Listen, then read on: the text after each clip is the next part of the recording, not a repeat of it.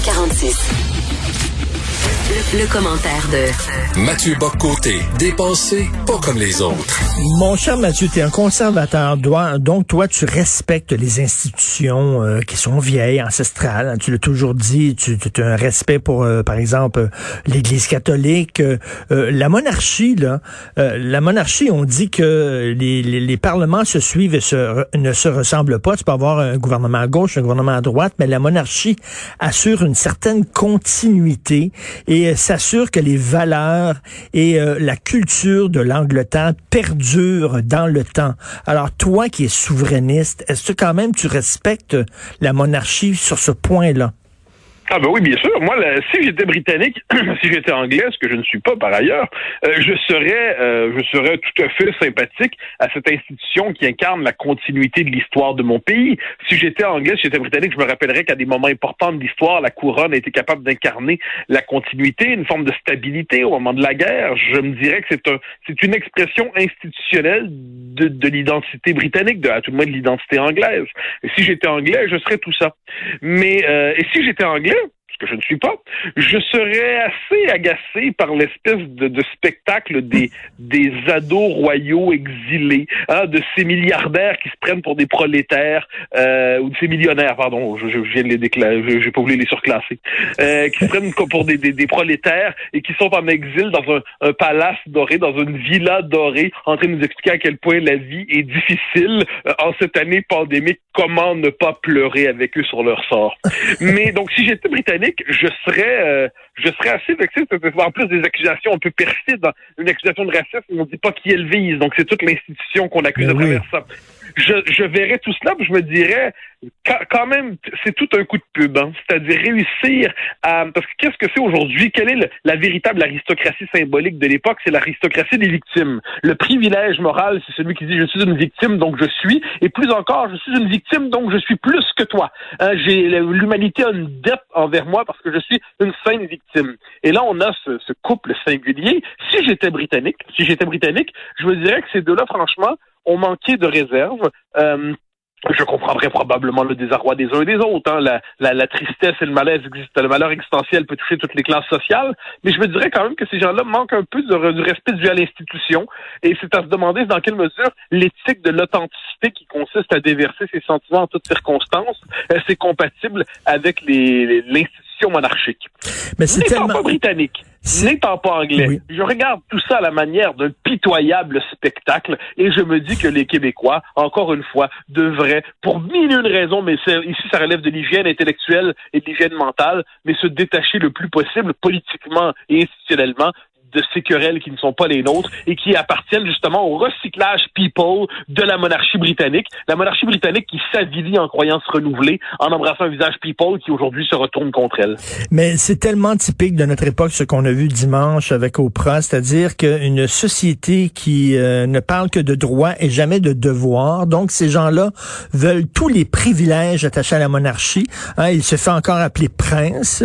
Euh, il veut la gloire, il veut l'argent, il veut tous les privilèges qui vont avec.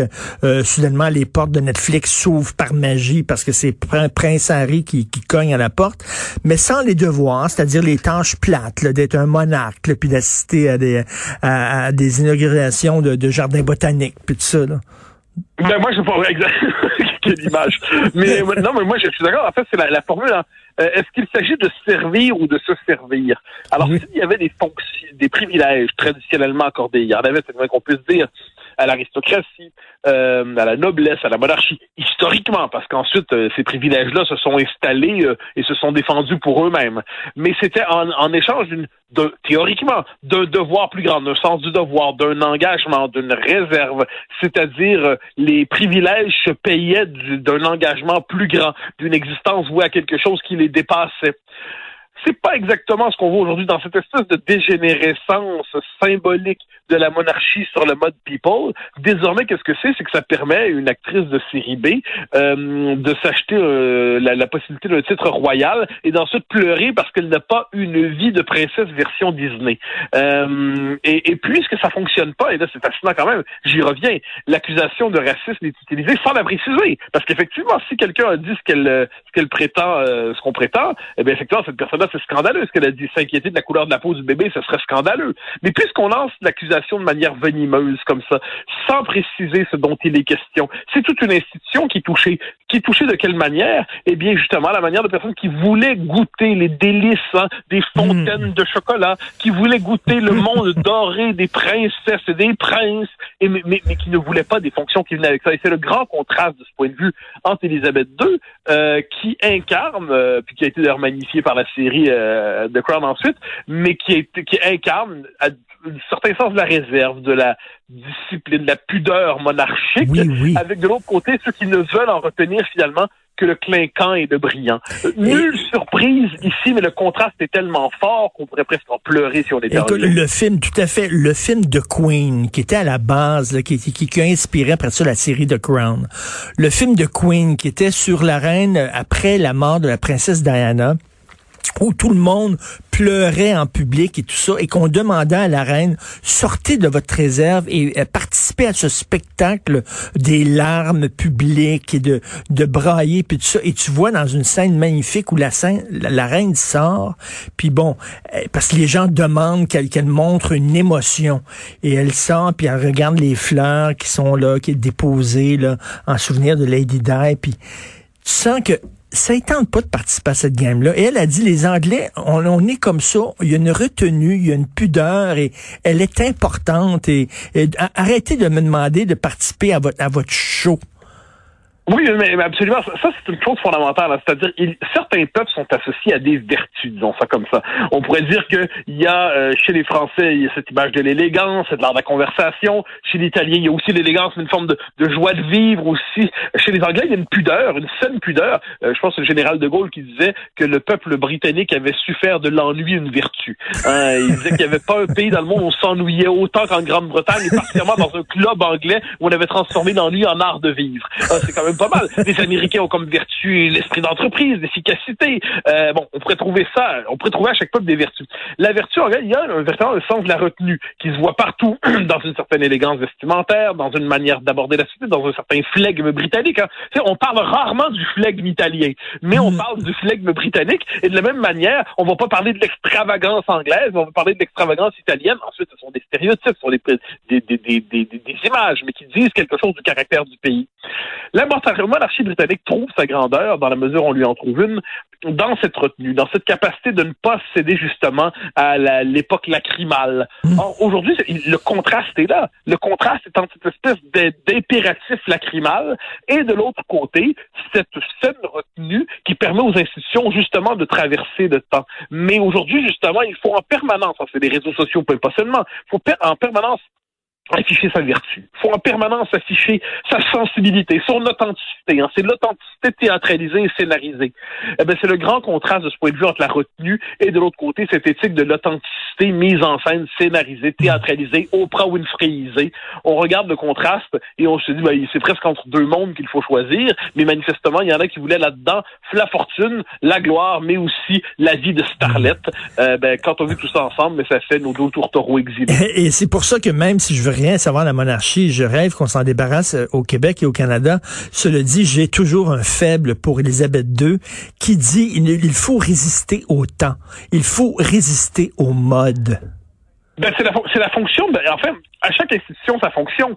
Je veux dire, c'est la fonction de, des grandes monarchies d'être capable d'incarner dedans, surtout dans l'État moderne. Elles incarnent la continuité et la permanence de l'histoire. On pourrait même dire à certains égards, mais ça, je parle pas au niveau des questions de morale privée, qui, euh, mais je parle au niveau de l'institution, l'Église catholique trouve une partie de sa force dans sa capacité à incarner la permanence et, euh, et la continuité. Donc, les institutions qui incarnent ça, une partie de leur prestige vient de leur capacité à incarner ça. À partir du moment où les institutions qui ont pour fonction d'incarner la durée et la continuité décident de se convertir à la logique du changement permanent sous le signe aujourd'hui du people absolu, de se dissoudre dans la logique people, elles perdent le restant de pertinence qu'elles pouvaient encore avoir. Écoute, euh, la, monarchie, la monarchie anglaise, quand tu y penses, c'est comme si on avait pris des, des, des, des, gens qui représentaient parfaitement l'Angleterre, des typiques anglais, on les avait mis dans le formol, et là, euh, dans un musée, et là, on avait dit, ben l'Angleterre va changer, il va y avoir des migrations, tout l'Angleterre va changer, mais si vous voulez savoir c'est quoi l'esprit anglais, allez dans ce musée-là qui s'appelle le Buckingham Palace, et vous allez voir dans des bouteilles de formol des types anglais qui vont vous rappeler c'est quoi l'Angleterre. Oui, mais oui, mais de, toute façon, ça incarne, au-delà des changements, au-delà du temps, au-delà des mutations, ça incarne une certaine permanence de, de, l'esprit anglais, une certaine permanence d'une manière d'être et tout ça. Mais manifestement, dans les temps qui sont les nôtres, même les institutions qui avaient été taillées dans le roc ou dans le marbre de la permanence peinent à résister à un, coup de canon médiatique venu, euh, venu des États-Unis, venu de, qui sont les nouveaux princes de notre temps. C'est le star system planétaire. Qui sont les nouveaux princes? C'est le star system, c'est les, les vedettes hollywoodiennes ou à prétention hollywoodienne, euh, qui aujourd'hui, par ailleurs, ont ce culot exceptionnel de prétendre se reconvertir en victime pour peu. Euh, en fait, ils cherchent leur catégorie victimaire pour l'embrasser, pour dire qu'en plus d'être milliardaires, ils sont victimes, donc ils ont un double titre de noblesse. Euh, il y, a quelque chose à travers tout cela qui, peut susciter euh, méfiance ou amusement. Est-ce que le Québec séparé, une fois qu'il est un pays, devrait devenir une monarchie, se trouver un roi? Je pense que la République du Québec nous conviendra parfaitement avec un président élu, un premier ministre, j'ai hors quel système on aura, mais de, délivrons-nous des rois dans les circonstances et contentons-nous d'une juste, équitable et débonnaire République du Québec. Tu sais qu'elle a dit, là, elle a regardé la petite sirène, puis elle a dit, elle a dit ça en entrevue, j'ai regardé la petite sirène et je m'identifiais au personnage principal parce que elle, elle a perdu la voix à un moment. Christian, elle s'identifiait à un personnage de cartoon de Walt Disney. C'était vraiment ah, pathétique. qui on veut, hein, euh, Woody Allen s'identifie à Dieu, moi je m'identifie au général de Gaulle et tu t'identifies à Christopher Hitchens. On a chacun, je crois, nos modèles. Aucun d'entre eux n'est déshonorant. Elle, elle choisit la petite sirène, ça la conserve. Merci Mathieu, à demain. Salut. Bye bye.